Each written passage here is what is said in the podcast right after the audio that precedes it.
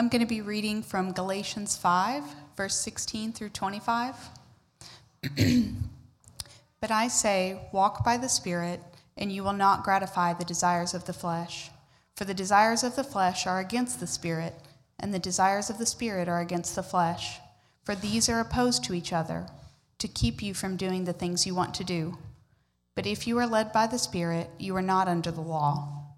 Not now the works of the flesh are evident sexual immorality, impurity, sensuality, idolatry, sorcery, enmity, strife, jealousy, fits of anger, rivalries, dissensions, divisions, envy, drunkenness, orgies, and things like these.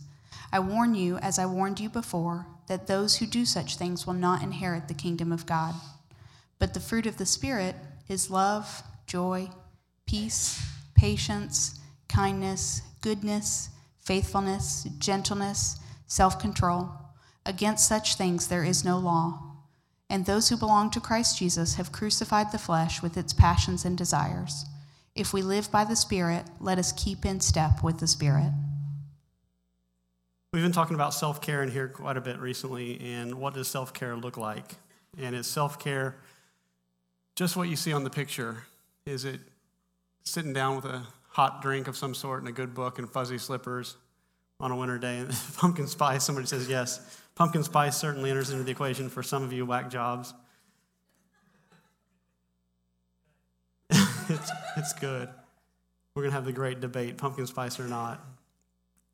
And we've been talking about how Jesus, the number one command of Jesus was to love others as you love yourself, and how often that as you love yourself gets neglected. But when Jesus made the statement, he, he was kind of speaking it like an axiomatic truth, like, of course you love yourself. And for a lot of times in our current culture and our current, current society, it's, it's hard for us to love ourselves. And you can get buried in the church in such a way where you feel like you're not supposed to love yourself. And we've been talking about what it means to love self. And we've, we've talked about is it, is it different for the follower of Jesus than the non follower of Jesus? If, if you're a follower of Jesus, does it, does it change what self care looks like. And we've talked about physical health, taking care of your body. And we've talked about financial health, taking care of your money. Talking about uh, friendships and the importance of friendships. And we specifically mentioned that Jesus needed his friends in his most crucial moment, and so do you. And we've talked about meditation. Does any, anybody for bonus points remember the, the Celtic meditation I taught you one Sunday morning?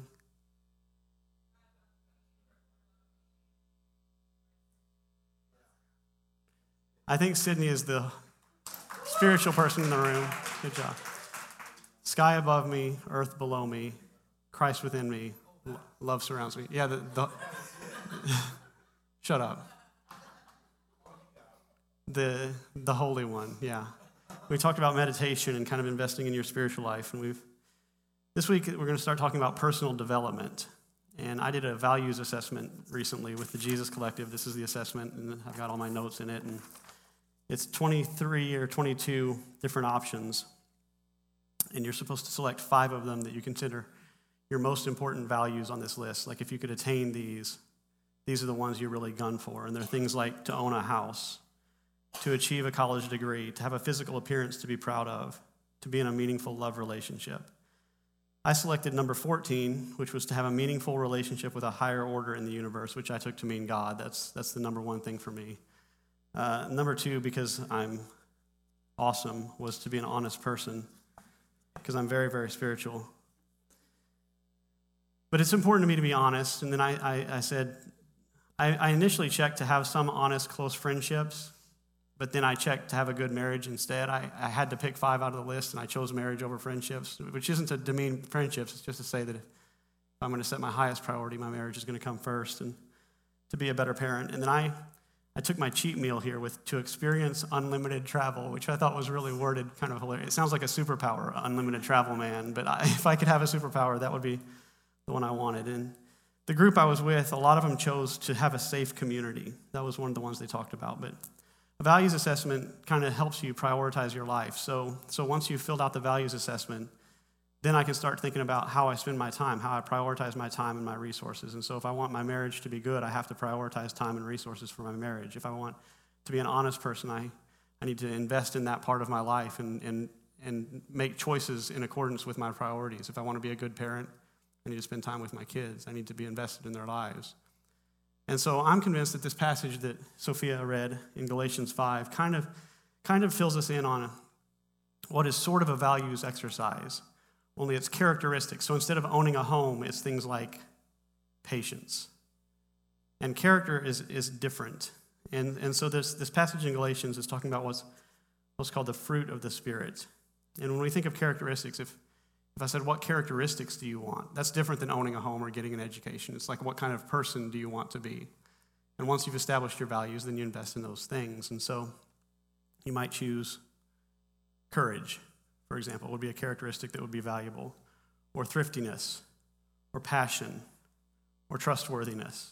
Like, this is the kind of person that I want to be. And it's important that we examine when we talk about self care, a huge part of it is just talking about what kind of person we want to be so that we know how to spend our time and our resources.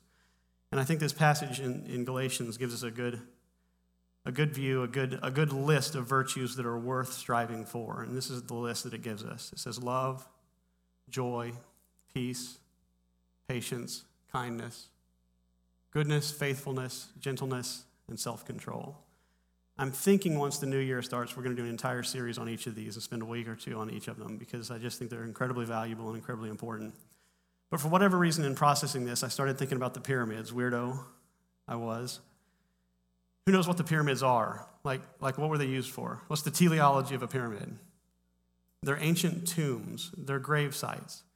And for some reason, the pyramid thing tied into, you'll see how my mind trips out all the time, but it tied into Maslow's hierarchy of needs. And of course, we know most of us are familiar with Maslow's hierarchy of needs, and at the base are physiological needs, needs to breathe. That's, that's the number one need of a human being is to breathe.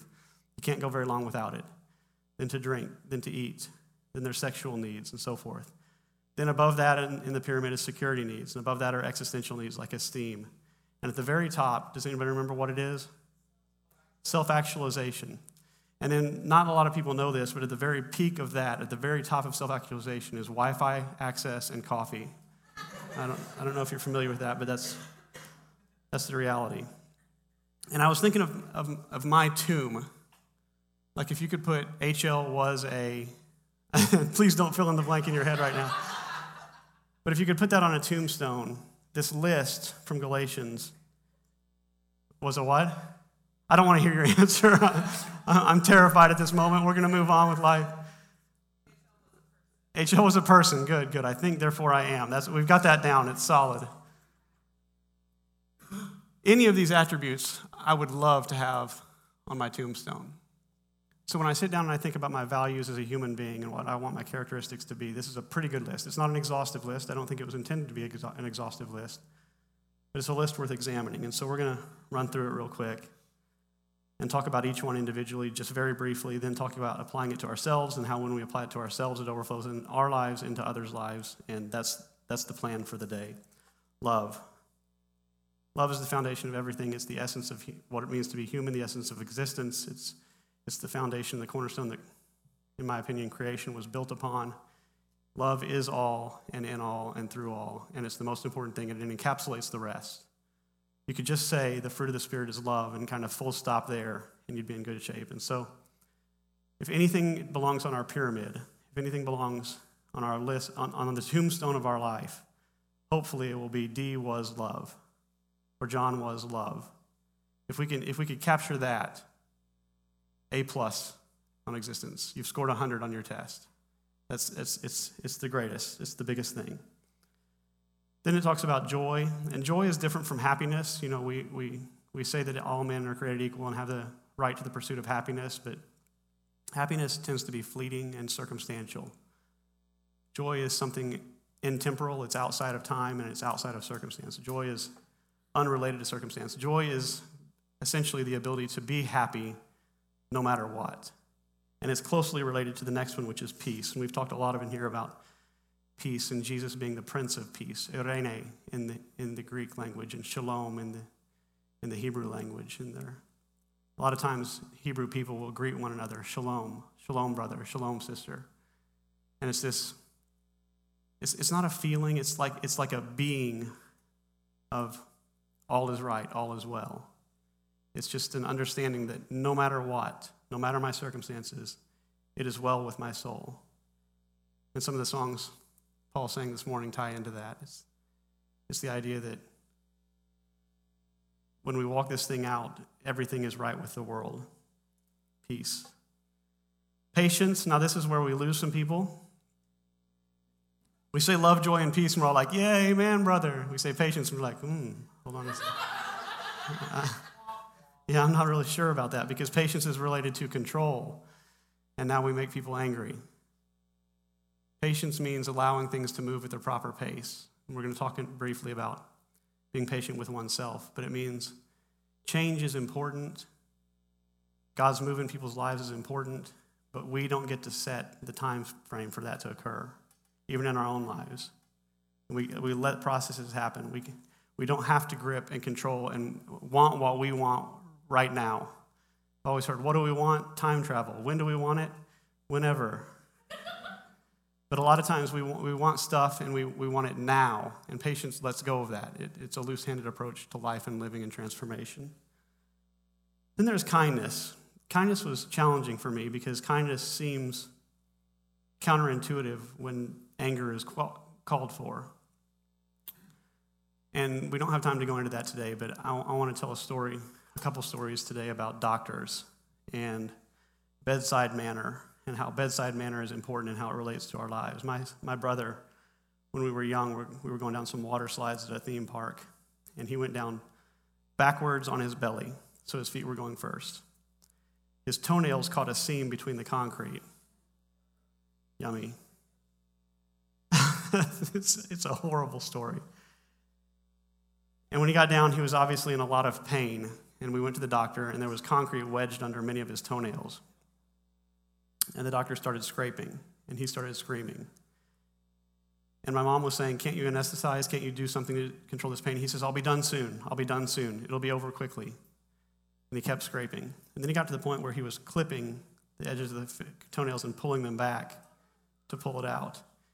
And my mom finally got really angry and said, Stop what you're doing, and kind of screamed at him. And he said, I'm done. But this thing went on for way too long. Now, was he good? Sort of. He was, he, was, he was trying to help. We had to get the concrete out. But was he kind? I don't think so. I think he was unkind. I think his bedside manner was inappropriate at that moment. That kind, that kind of, in some way, fills my head with what this idea of what kindness is. It means you alleviate pain when you can. It, it, it, doesn't mean that you can always alleviate pain or that you can always make things right in a moment, which ties into patience. But it does mean when possible, you take away pain from people.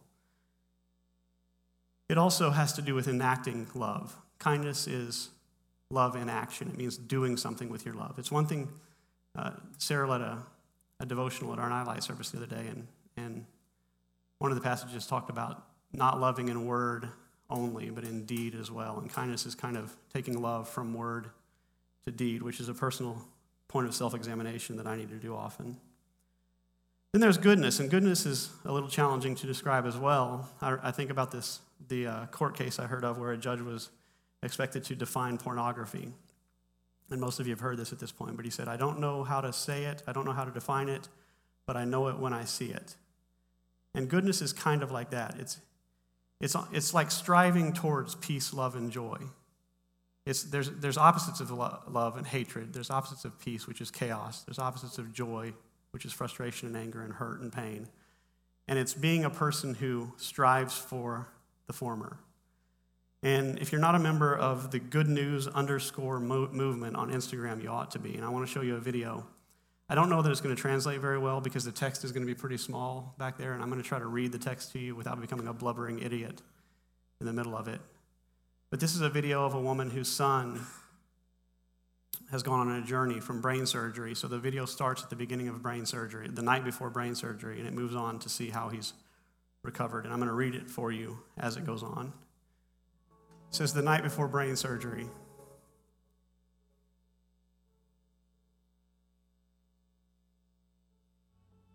It was such a scary time. I just wanted to soak in all the cuddles and hugs and kisses. Recovery, relearning how to eat. Speak, walk. His first steps unassisted.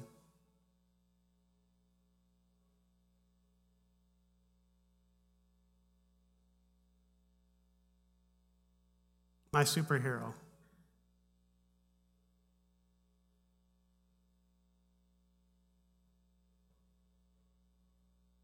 I have loved you for a thousand years.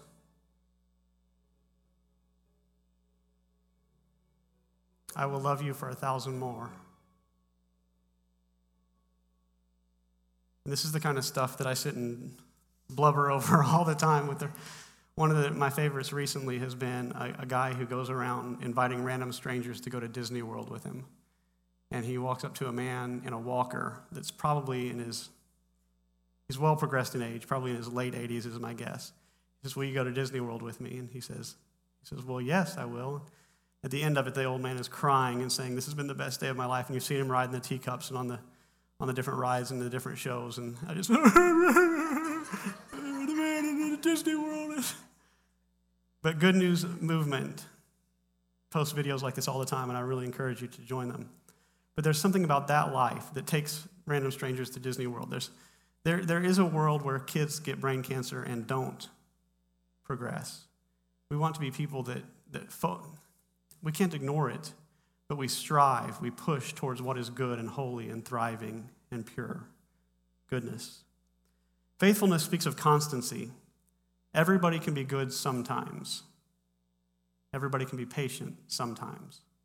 Everybody can be loving sometimes but sometimes isn't the, isn't the walk you want to walk. This, this word of faithfulness kind of binds them all together and ties them in together into consistency and constancy. And so you don't want to just be, you don't want to be a roller coaster. You want to be constantly striving towards the good, constantly striving towards kindness, constantly striving towards love. Then there's gentleness, and I'm going to tell another story on another doctor. And I've had, I've had really, really good medical people. I've had multiple surgeries in my life. I've had traumatic sinus surgeries where the process was extremely painful, and there were, there were people holding my hand throughout saying, I'm here with you, it's going to be okay. And there are good medical practitioners out there with good bedside manner, and then there are people who are just not gentle.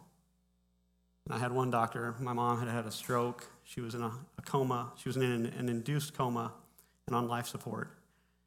And the prognosis was not good, and I was sleeping on one of those fold out chairs next to her hospital bed one night. And you don't, you don't sleep well in those chairs because there's a lot on your mind. If you're in one of those chairs, there's a lot in your mind. They're not comfortable. So I had tossed and turned all night. It was, it was hot in the room, and, and uh, I was lacking Wi Fi access, so you know life was a real struggle at that point. But I was just suffering, relatively suffering. When at four in the morning, somebody shook me awake, and it was a doctor I hadn't met. And he said, he said, You need to know that your mom is not going to make it. It was one of the first things that came out of his mouth. Shook me awake at four in the morning to tell me that.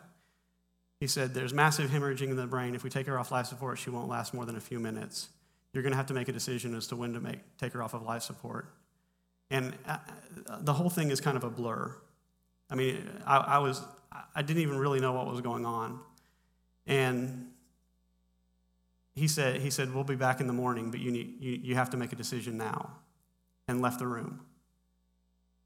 And I've always, I, I think I've kind of blocked it out of my mind just how un, unkind and the lack of gentleness that that man displayed at that moment.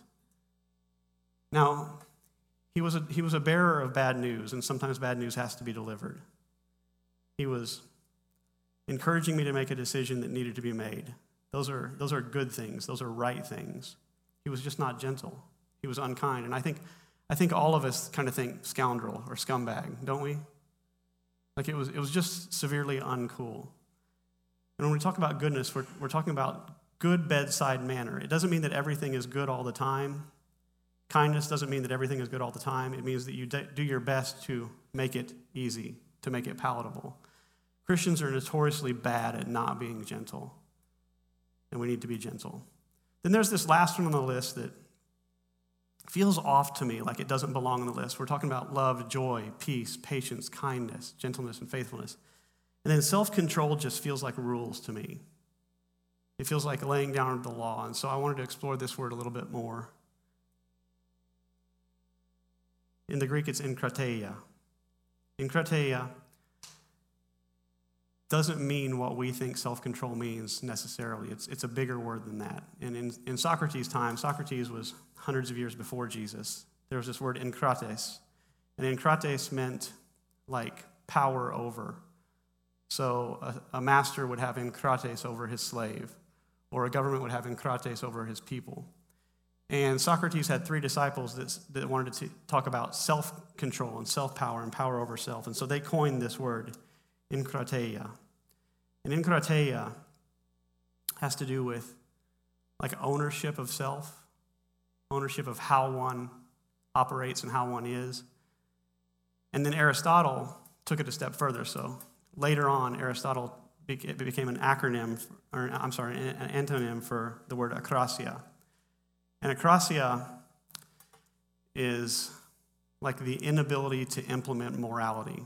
So I have akrasia when there's a basket of tortilla chips in front of me.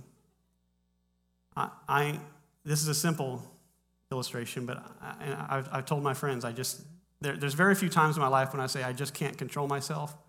The basket of tortilla chips is the thing. All it is is vegetable oil and corn, and there's nothing good about it. I mean, there's nothing healthy about it. But nothing good, that's, that's questionable.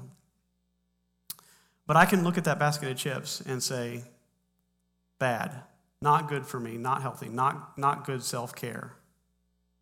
But akrasia, because I have this attribute of akrasia, I say yum yum and I go for it, especially at Chuy's where they have that jalapeno ranch dip and it's just, it's right there.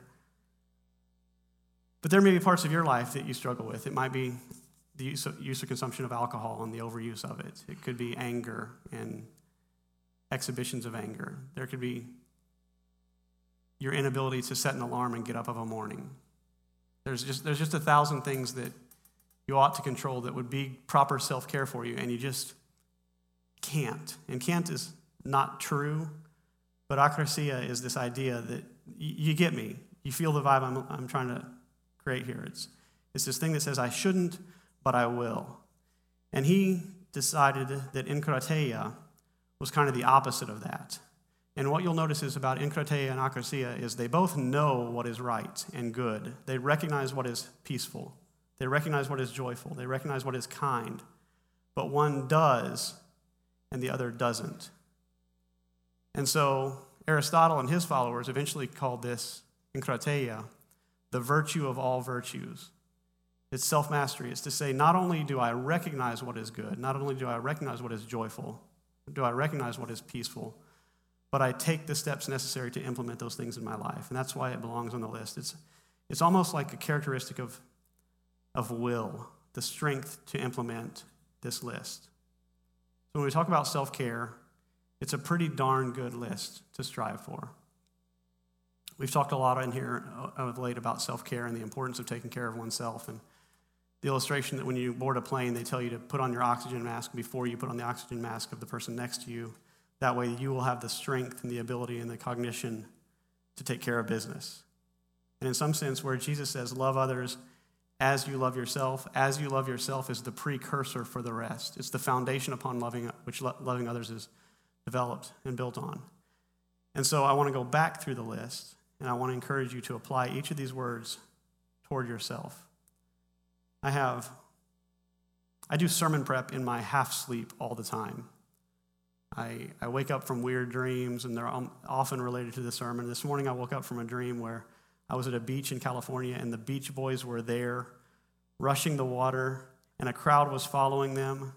And my family was with me, and we were on vacation, and, and they started to chase the Beach Boys because who gets to see the Beach Boys on a California beach? I mean, everybody's woohoo, wigging out. And I said, Look, if we go watch the Beach Boys, we're not going to make it to the restaurant on time. And probably the restaurant had tortilla chips, is my guess. But I was just upset that we weren't going to make it. And it has absolutely nothing to do with the sermon. I just wanted to share it with you. But the other day, I woke up thinking about this stuff and, and love, joy, peace, patience, kindness, goodness, faithfulness, gentleness, and self control running through my head.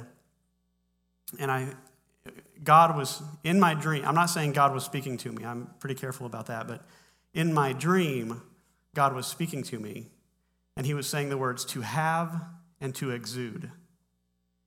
And that's what I woke up with. And I thought, okay, that makes a lot of sense. Is when we have it, we can give it away. When we have love, when we love self, when we take joy in ourselves, then we can exude love and joy and peace. When we have it in its fullness and it overflows and bubbles out of us. But then I started thinking, exude is kind of a weird word. And do I have it right? I wasn't sure. So I looked up the word exude, and this was the first definition I found discharge, moisture, or a smell, slowly and steadily. Gross. I thought that's not what I want to teach. But then the second, de- the second definition, and, and the one that was proper in my head and that God talked to me in the dream about, was it's like an open and strong display of an emotion or a characteristic. So it means not only do I have joy, you can, you can, you can sit and be, you could be joyful and not look joyful. But to exude is to appear to be joyful, to, to let it out, to strongly display. So not only are we encouraged to be people of peace and love and joy and faithfulness, we're to be people that, like a perfume, it goes out of us and into the world and people get a hold of it. And so, talking about love, when we talk about self care, loving yourself is crazy important and really, really hard for some people. And that's not the point of the sermon today, except to say, that this, this concept of self care and when it comes to values is you, you've, got, you've got to start with that foundation of I love me. And that seems antagonistic to a lot of Christian teachings today that you should never say I love me. And that's just absolutely not true. So then it begs the question of how. I don't love myself. How do I love myself? And we will get there, but until then, you'll have to exude and hold on to patience. Joy. Can you take joy in yourself? Does yourself bring you pleasure or pain? This is something God wants to work on in your life. If, if, if you can't take joy in yourself and say, I am a masterpiece, I'm a work of art from the Creator, God wants to shift that and change it. And then as you, take, as you have love for yourself and in yourself and you understand yourself and you exude love, you help others. This is where goodness comes in. See, they all tie together. They all tie together. Where goodness comes in is you, when you exude love, you bring love to others. When you exude peace, you bring peace to others. When you exude joy, you bring joy to others. Peace and patience. Have patience with yourself. It took you a long time to get into this mess. It's going to take a long time to get out sometimes. Allow yourself the time and don't beat yourself up, but allow yourself the necessary time. Be kind to yourself. Some people's self talk is hateful. That is not God's desire for you. God wants you to be kind to yourself. Do you see these are at, this is in God's holy book. Love, joy, peace, patience, kindness, goodness, faithfulness, gentleness, self-control. These are attributes God wants you to have. That means that they're axiomatically good. This is good stuff that God's pouring out on you. And you be loving towards humans. Be peaceful towards humans. Be patient with humans. Be joyful towards humans. And guess what? You are a human. What you feel like God wants you to do for others, allow that to invade you and fill you. Goodness towards yourself. It's okay to want the good. It's okay to be constantly like this. So it's, it's one thing to say, yeah, I guess I'm not so bad. I guess I, I could be nice to myself for once. For once doesn't cut it. Faithfulness is constancy. So faithfulness means you start to have this goodness towards yourself consistently and constantly. Be gentle with yourself. Don't hurt yourself. Don't harm yourself. And allow self control to bind it all together. Ask God for the self, ask God for this self mastery, this virtue above all virtues, to tie it all together to where you can love yourself and take joy in yourself and have peace in who you are and have patience with yourself and so forth. You are worthy of this list. If you don't hear anything else today, some of you and some watching online need to hear that. You are worthy of love and joy and peace and so forth. Allow that to be real to you. Just ask God to make it real to you. It's, it's one thing to hear it to say it. It's another thing for it to be what's called revelatory. Revelatory means it has been revealed to you. And I, I just feel sometimes, very rarely, and this may be the only time in the history of our church I've ever done this, but I feel prophetic right now. I feel like God is speaking through me. You need to ask God to reveal this truth to you that you are worthy of this list. Ask God to reveal his truth to you that you are worthy of this list. So, how to be fruity? Some of you are like, I can tell you. This passage in Galatians 5, it says, The fruit of the Spirit is love, joy, peace, patience, kindness, gentleness, faithfulness, goodness, self control. The fruit of the Spirit. What it means is you are a tree or you are a plant, and the stuff that grows on you when you are nourished with the Holy Spirit, this is what it looks like. This is what blossoms out of you when your nourishment comes from the Holy Spirit. The fruit of the Holy Spirit is love, joy, peace, patience, and so forth. And so it comes into being tied in, rooted and founded in the Holy Spirit. And so I want to, I want to open up a couple pass, passages of Scripture in just a moment, so get your devices ready. But in this passage, it talks about, I won't, I won't go back to there, but it talks about basically this battle between flesh and spirit. And the, the word for spirit is pneumati. What's interesting is it says those who pursue the flesh will act, act a certain way.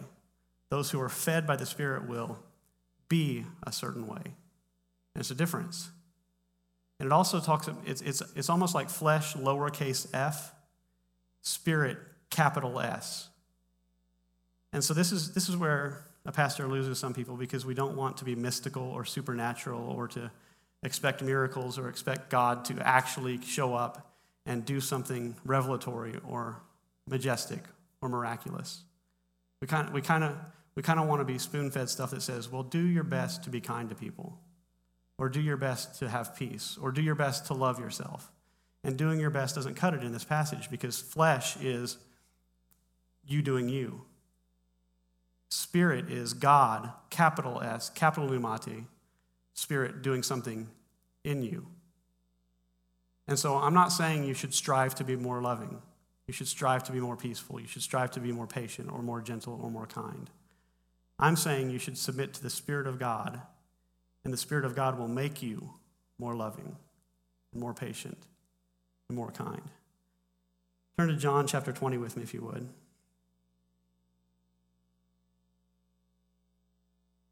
For those unfamiliar, you just go to Google and type in John 20, and it'll show up. It's pretty amazing little miracles in our pockets. Starting in verse 19 through 22. says this On the evening of the first day of the week, this was post post crucifixion. So this is one of the times Jesus appeared to his friends after he had died. It says on the evening of the first day of the week, when the disciples were together, with the doors locked for fear of the Jewish leaders, Jesus came and stood among them and said, Peace be with you. Eirene, that word we talked about. Shalom. Peace be with you was Jesus' message to them.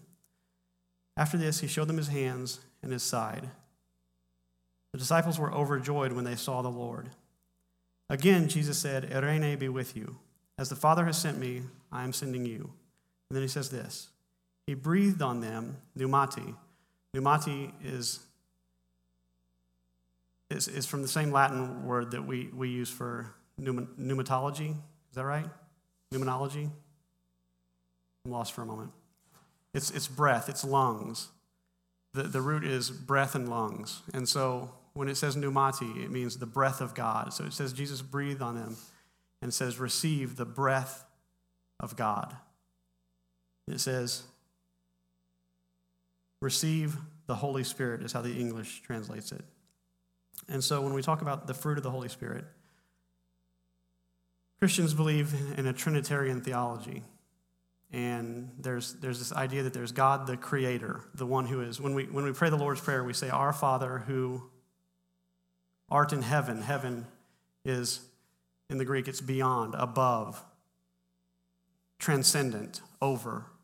So there's the Father, that's, that's the, the part of the Trinity that's, that's kind of out there. Then there's the Son, God who became a man and walked among us. The Word became flesh and dwelt among us, it tells us in John. And then there's God the Holy Spirit, which is the breath of God. It's, it's, it's, it's God here, but beyond. So there's, there's, there's Jesus who you could touch and feel. There's God who, scriptures say, no one has ever seen God, for example. And then there's the Holy Spirit who fills and ebbs and flows and is the conscience in your head, conscience in your head, and the vibe of goodness in the world that, that fills us. And when we watch this child recovering from brain surgery, there's a big divine yes in, inside of us. That's, that's the Holy Spirit active in every single one of us. And what we find here is that Jesus, specifically, when he appeared to his disciples, the first thing he said was, Get that, receive that. I'm going to breathe on you. Let it be the breath of life, let it be the breath of the Holy Spirit. And then in Acts chapter 1, 4 through 5, go ahead and turn there if you would.